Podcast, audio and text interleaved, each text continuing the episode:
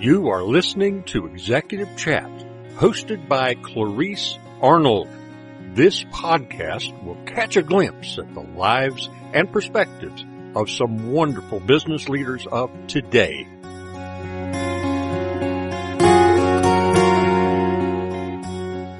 Fifty thousand. That's the number of real estate professionals that are members of the North Carolina Realtors Association. Who facilitates the success of these professionals?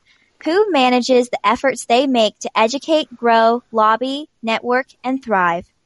This is no easy task. It takes a real professional leader. Who, you may ask? Well, you're about to find out. Hey there, friends. I'm Clarice Arnold, and you're tuning in to the Executive Chat the podcast where a future executive interviews current executives. The goal here is to catch a glimpse at the perspectives, lives, and minds of the business leaders of today. Today, we have Andrea Bushnell, the CEO of the North Carolina Realtors Association, joining us. How are you, Andrea? I'm great, Clarice. Thanks so much for having me. Of course. You are a great business professional. We're so happy to have you on the show.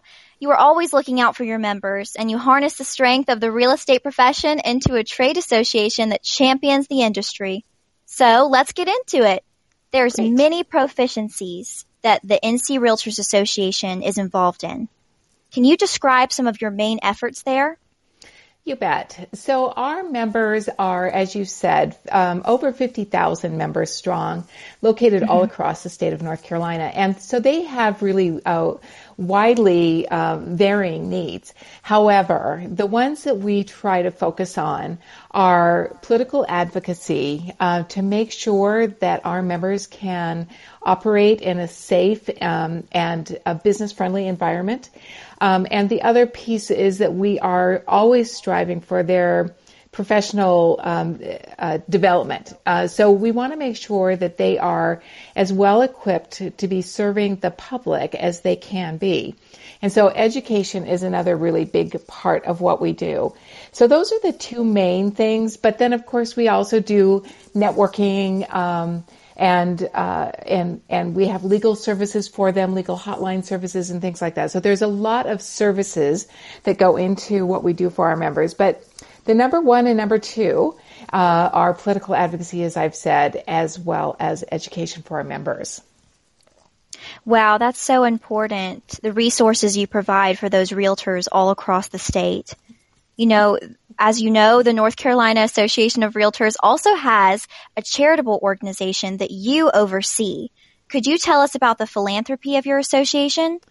Absolutely. Um, it is really a huge part of what we do that we serve North Carolinians and consumers as well as our own members. And so one of the ways we do that is through an organization, the Home, um, uh, uh, Homes NC is what is uh, obviously sometimes called. Um, that's an acronym. Uh, but really what they do is provide resources to North Carolina North Carolinians, excuse me, who are in need, particularly after natural disasters. So, for example, after a hurricane, the last major hurricane that we had um, come through North Carolina, I think we distributed $850,000 as well as goods to over 800 families in North Carolina. So these were people wow. who had lost everything. They didn't even have a cell phone. They didn't have electricity. They didn't have their homes. Many of them didn't have a place to sleep at night. And so doing this work and helping them through probably the most uh, critical and trying times of their lives is a huge part of what we do also as an organization. That's a huge achievement. Um, now, Andrea, how many employees do you have? So, North Carolina Realtors currently, we currently have 42 employees. Um, mm-hmm. So, across the spectrum. Um, uh, uh, many of them in our advocacy arena, but uh, many of them in communications and education and legal services and operations. Just everything that you could imagine that is in a business. Um, a trade association has to have all of those things. Um, so we have to have our CFOs and we have to have um, our accountants and we have to have our lawyers and we have to have our uh, regulatory affairs professionals. So it's across the board. Wow, that's a very diverse team that you oversee. If you were to pick a certain quality or qualities that you look for in your employees, what would that be? So I love that question, Clarice, because um, the reality of it is, is that when I'm looking for a new employee, I'm looking for someone who is um, going to be creative, somebody who is not afraid to be dynamic, um, mm-hmm. who is not afraid to share their opinions and participate in the organization, no matter what your position. In other words, I don't care if you are, um, I don't care if you're a receptionist or if you're a senior vice president. I want to know what you're thinking and I want to know what you are, um, I want to know how you can contribute and how you would feel um, best able to do that in, in the scope of everything that we do. So I'm really, I can teach anybody a job, you know, so I can teach you the technical aspects of what you need to do. Mm-hmm. But I need somebody who comes in with just really a big heart and great enthusiasm. So that's really what I'm looking for. Let me tell you, as an extrovert and as someone who's interested in going into communications, that is so nice to hear from a business leader such as yourself it's really, really important. And, um, and I guess, you know, part of it, it's so interesting that you would say that, that uh, as an extrovert, that's good to hear because I am a classic introvert and yet I need to surround myself by people who are not. I mean, yeah. Uh, you know, some of my employees are, um, uh, but they still know how to contribute in ways that are really, really meaningful to the organization. Yeah, absolutely. Now, Andrea, I'd like to learn a little bit more about you and your personal life. Where are you from? So I am a Montana girl. So I grew up in the Ooh. mountains of Montana. Um, so I grew up, um, I don't know that I even really want to say this exactly, but I grew up a little wild. Um, uh, and not wild isn't in a bad way, but uh, I had a lot of freedom in my life. So when I was 14, maybe 15 years old, I would go out on week long backpacking trips by myself in the mon- in the mountains of Montana. And nobody thought anything about that. It, it didn't seem particularly dangerous to me because my parents had taught me how to um, survive in the mountains. They had taught me what to do if I ran into a bear or a rattlesnake or whatever it is. Oh my um, goodness. And so I grew up fiercely independent, I guess is the best way to put it. It's it, uh, not wild, but fiercely independent. Um, and so it was a great place to start. It was a great, it was a wonderful place to grow up. It's great that you mentioned that you're independent. Do you think that that had anything to do with um, where you are now or where you chose to go to school or what you chose to major in? It had everything to do with that. Um, so, you know, I I kind of defied um, what was considered um, an expectation of me. So, you know, I went away to school. Most of my classmates went to school in Montana. I chose to go to a music school outside of the state. Um, you know, I I chose to major in music performance. I, you know, um, and what was really great about it was that while I ended up not being a professional musician, which was my ultimate and original goal, I still had the opportunity. And I was allowed the, the flexibility to be able to choose that for myself and then ultimately to not choose that for myself. Because once I got into it, uh, there were a whole bunch of reasons why I just didn't think that that's what I wanted my life to be. But, you know, just being able to make that decision and be supported in that decision was huge and the same went when I finally decided to go back to law school. You know, it was one of those things that it had always been in the back of my mind that I thought would be really fascinating. And, you know, just the fact that I was able to pursue that and be able to achieve that uh, was really not an easy task. And I will tell you, any any of your listeners who want to go to law school, I absolutely encourage you to do it, and I would do it again. But it is not easy. You know, there is nothing easy about it, and you have to be really focused and dedicated um, to get through it. as with any academic pursuit, I think. I'd love to hear more about your journey as an attorney and how you got from being into a music school, wanting to be a music professional, to an attorney, to where you are today.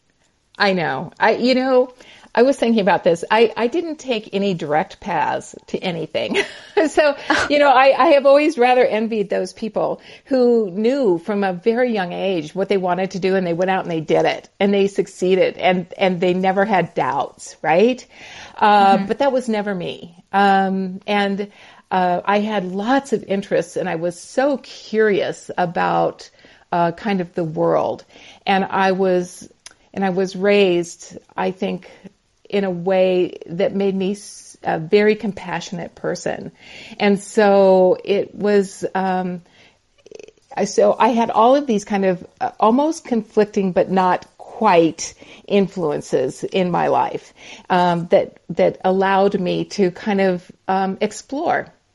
And I would say that while I do envy people who knew have always known what they wanted to do and and and went out and did it and were successful, um, there's a whole world out there for people who want to explore and who want to try different things and to see where they best fit in this thing called our society and the world around us. Um, mm-hmm. And there's nothing wrong with that. You know, it it sometimes feels a little uh, less certain but uh, on the other hand, you know, I've had this like amazing life and I loved being a lawyer. Um, I absolutely loved everything about it. I loved the intellectual pursuit of it.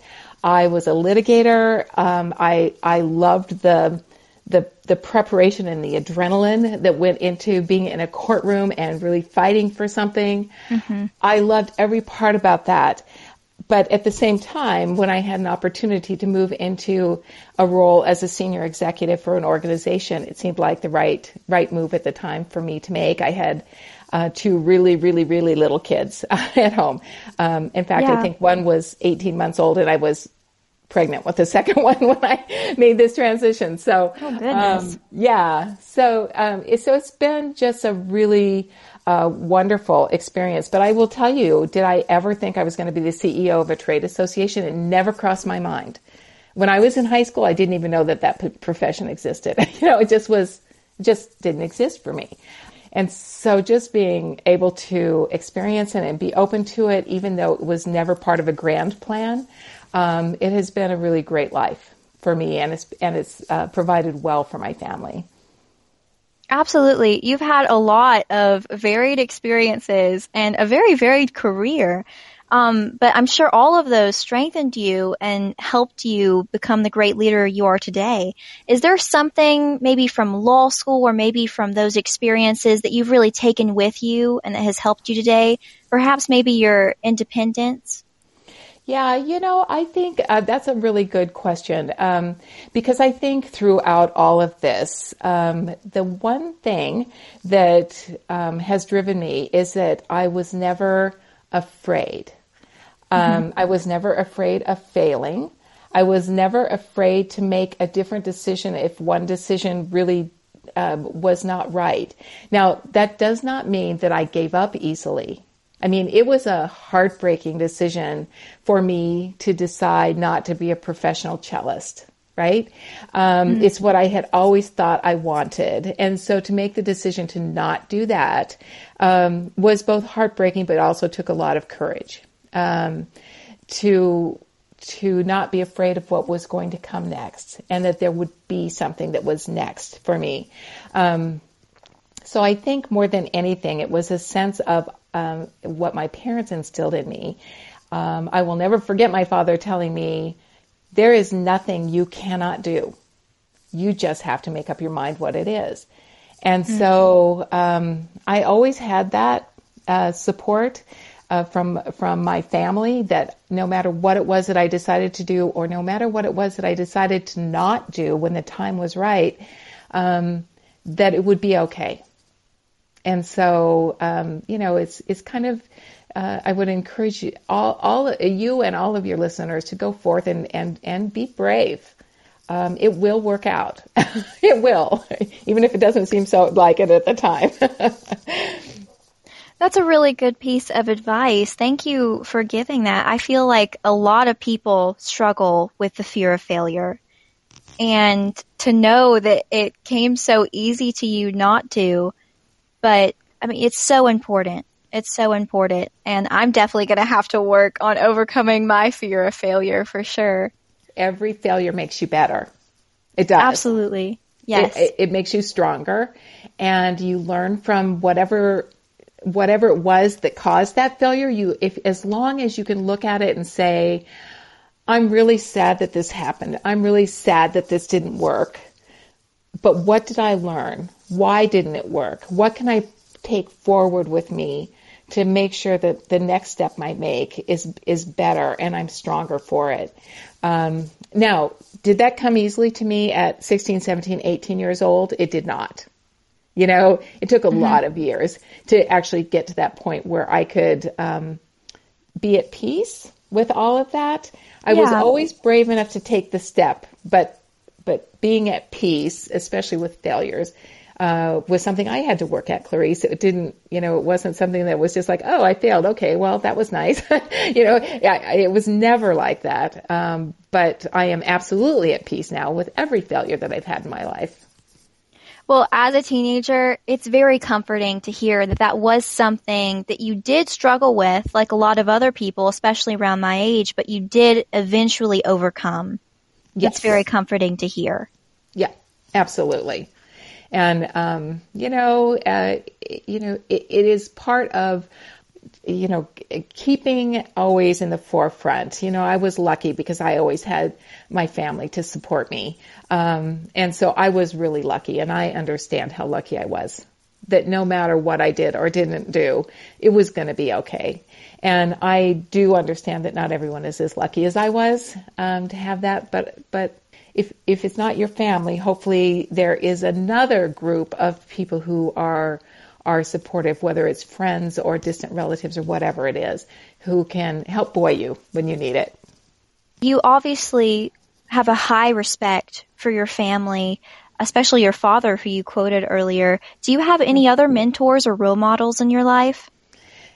I do. Um, you know, there's a, there's a couple. Um, first and foremost, um, I have to tell you that my grandmothers were amazing on both sides of my family. Um, so my father's mother, so my grandmother, paternal grandmother, um, left a very bad marriage when she had nine little kids, and oh, wow. um, moved her family from from uh, South Dakota to Oregon, where she opened a bakery and supported herself and her children. And, um, you know, that was in like 1922 or something. I mean, it was when women did not leave their abusive husbands, no matter how abusive the situation was. But she did. And she made it work. And so I had that on one side. And then on the other side, um, my grandmother on my other side, my maternal grandmother, um, uh, didn't even graduate from high school before she got married, and yet she was a very successful uh, realtor in the state of Iowa, one of the first women, and ended up uh, starting from nothing. And um, by the time she passed away at the age of one night, one day before her 102nd birthday, uh, you know, wow. she left the world a better place and um, and and quite wealthy, actually. And so I had these two amazing role models for as grandmothers. And then, of course, I would be remiss not to say that my mother is the one who kept me going. You know, she kept me going. Uh, uh you know, you asked uh, uh, at one point, kind of, uh, was there any kind of one thing um, or piece of advice or something that I would um, that I would remember? And I can tell you that when I was um, working uh, as a professional, as a lawyer, um, and then as a CEO. And I had these two little bitty kids, and I had two stepdaughters who were in their, uh, you know, 11, 12, 13 year old age range. And so I had all of these competing things coming at me. And I would say, I've just got to quit. I just can't do this. And my mother would say, take a vacation. You're fine.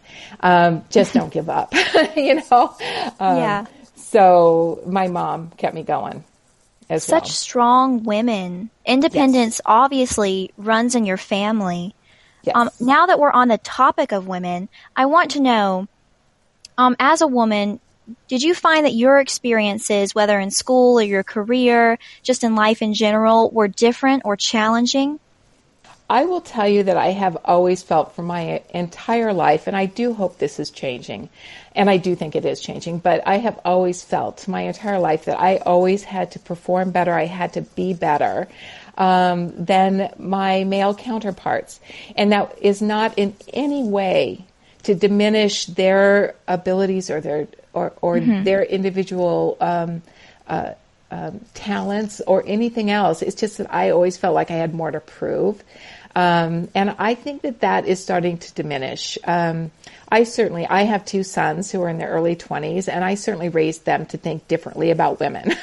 Let me just put that right out there. And so Yeah. I'm hoping that I am not alone, that there are a lot of moms like me who raise their sons to truly look at women as absolute equals, if, if, if not more than equals.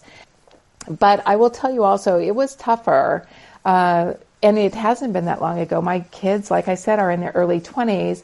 And yet, when I was pregnant with them, I can tell you that I took two weeks with each of them for maternity leave. That doesn't happen anymore. You know, uh, women get to take the time they need, Yeah. uh, for the most part, to be with their babies and to Goodness, two weeks. yes, two weeks. But that was the expectation if I wanted to keep my job. Was that I would go, I would have this baby, and I would be back in two weeks. And so it was just like, oh, here, go off and have your, your little vacation, and then come right back and be ready to work. Um, so um, that was hard. That was really, really hard. And I'm so thankful uh, today that that, at least in my organization, uh, would never happen. You know, Absolutely. I- You have seen the workplace change when it comes to it, its climate with women back then and women today. And one of those things is maternity leave. I did not know that. That's very interesting. Um, how else would you say that the workplace has changed for women today?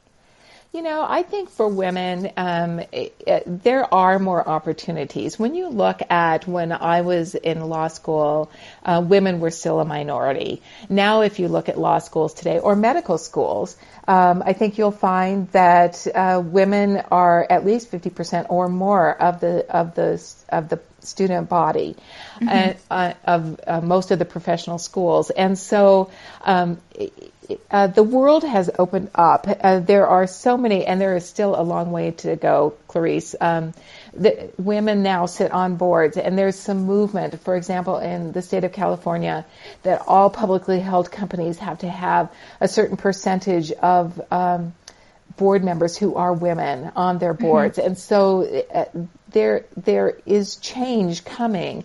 Uh, and I'm so pleased, you know, that there are opportunities for um, women to uh, be CEOs um, of much larger organizations than mine, and mine is a pretty big uh, organization, but but much larger. Um, and uh, you know, at at one time that wasn't really a possibility. Um, you would see women in roles, for example, in human resources maybe if you were lucky in the legal field, uh, but you weren't seeing it um, in other areas of, of business. And today, I have uh, two uh, males who are of the of my department heads, and the rest are are women uh, who Wow. are vice presidents of the organization. And so. I do think, and I don't think that I'm alone. I, I think I'm seeing that change all across the board. Um, so just the opportunity to grow and to um, advance in your career in a place and a way that you want to advance is um, gotten so much better than it used to be. That is so important. And it's such a great thing for me as a future woman in the workplace to hear. Um, two questions that I definitely wanted to ask you, Andrea, are uh, please remind us how long you've been working with NC Realtors, and please tell us what are you most proud of in your career. Okay. Um, so I have been with the North Carolina Realtors for 10 and a half years um, as CEO. Um, but before that, I spent 15 years in Oregon, first as general counsel for the Oregon Realtors, and then, um, let's see, two years as general counsel and 13 years as their CEO. So I've been doing this for a really long time now, a really long time. and, and what was the second part? Oh, what am I most proud of? You know, I think the thing that I'm most proud of is that I uh, have always been able to persevere. And mm-hmm. it, it, not everything has has come easily. And when I left Oregon, it was time for me to leave, but it was re- under really unpleasant circumstances. And uh, just the fact that I could take that experience and say, you know what, I still have a lot to offer this industry. I'm going to go out and offer it someplace else. And I did. And that's when I came to North Carolina, where I've had a really successful and supported uh, career here. And so just, um, I think I'm most proud of the fact that I didn't give up. I never gave up. That's so important. Um, Andrea, we're about to close. I want to ask you one more question. This is such a big one. Earlier, you told us that your father and your family, for that matter, you've had such great role models, especially the women in your family as well as your father, um, when it comes to supporting you and what you want to do. If you could say a piece of advice, maybe that's resonated with you, that you could give to young people starting out today in business, what would you tell them? I would say don't be afraid to be bold.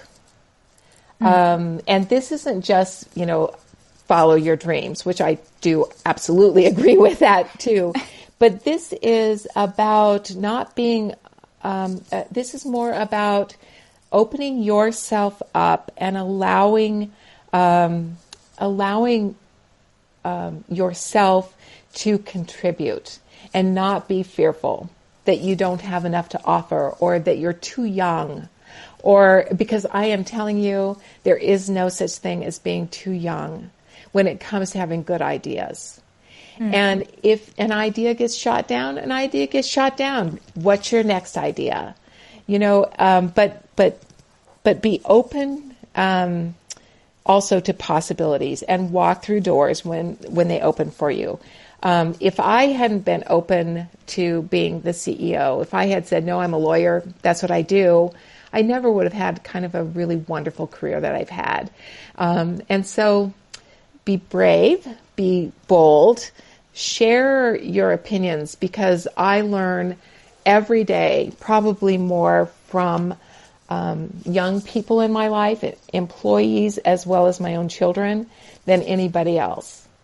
And um, I just, I think that you all at your age bring such a wonderful perspective to the world. And um, you, you have so much to offer. And so you should, um, you should, you should offer it and, and be open with it because people like me, I want to hear from you and I want to know what you're thinking and what's on your mind because it might change my mind about something um, that I've been stuck on, right? Mm-hmm. Or uh, change a, a, an attitude that maybe I have because of age and experience. So, uh, you know, my advice to you, to you, and to your listeners is to um, be open to sharing your experiences and your ideas. Such a strong message. Thank you so much, Ms. Bushnell. Once again, that was Andrea Bushnell, the CEO of the North Carolina Association of Realtors, a powerful leader who protects home ownership rights and inspires realtors everywhere. I'm Clarice Arnold, and you just turned in to the Executive Chat.